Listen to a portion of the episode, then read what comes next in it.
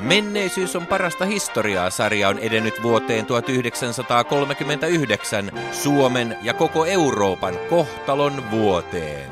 Maailmanpalo Euroopassa oli jo alkanut, kun Mainilan laukaukset toimivat lähtölaukauksena puna-armeijan hyökkäykselle Suomen kartalle 30. marraskuuta. Suomen pieni, mutta sisukkaan urhoollinen kartta teki kuitenkin ankaraa vastarintaa.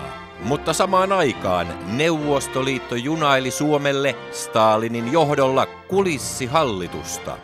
Hallituksen kotipaikaksi Moskova päätti Terijoen.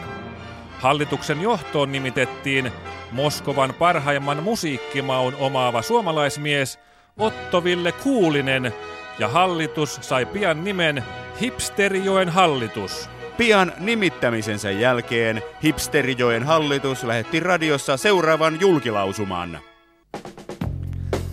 Hyvä Suomen kansa. Täällä puhuu Hipsterijoen hallituksen päähipsteri Otto Ville Kuulinen. Olemme juuri solmineet rauhan sopimuksen Neuvostoliiton ironisen ja kämphenkisen kansan kanssa. Oletteko nähneet puna-armeijan vaatteita? Ne on siis tosi makeita, eikä sellaisia urpoja niin kuin suomalaissotilailla. Ylipäällikkö Mannerheimin käsitys sotilasmuodista on niin juntti, niin so last season. Ja entä sitten puna-armeijan musa? Näiden toverien musa ammentaa menneisyydestä just sopivan ironisella distanssilla. Entä sitten Stalinin viikset? Jepulation. Onko siistimpiä Movember-viiksiä nähty? Onhan Mannerheimillakin viikset, te sanotte, mutta Hipsterijoen hallitus sanoo, että ne on nähty.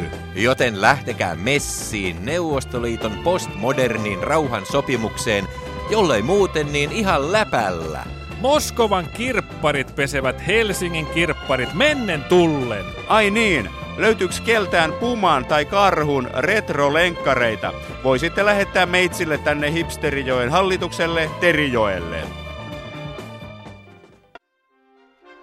Mihin Hipsterijoen hallituksen lyhyt kukoistuskausi sitten päättyi? Historian tutkija Mauri Kannaksella on tähän vastaus. Aluksi Hipsterijoen hallitus oli todella innoissaan kaikesta neuvostoliittolaisuuteen liittyvästä pöhinästä. Mutta sitten he tajusivat, että Neukkulassa samoja asioita diggaili yli 100 miljoonaa muutakin, joten koko hommasta meni hipsterien kannalta maku. Otto Ville Kuulinen lähtikin jo joulukuun lopulla Siperiaan keskitysleirille, jonne hän perusti vinyylilevyjä ja jopo polkupyöriä myyvän divarin. Tällainen oli Hipsterijoen hallituksen tarina. Ensi viikolla Menneisyys on parasta historiaa sarjassa on vuorossa jakso nimeltään Eino Poutiaisen mopedin värikkäät vaiheet.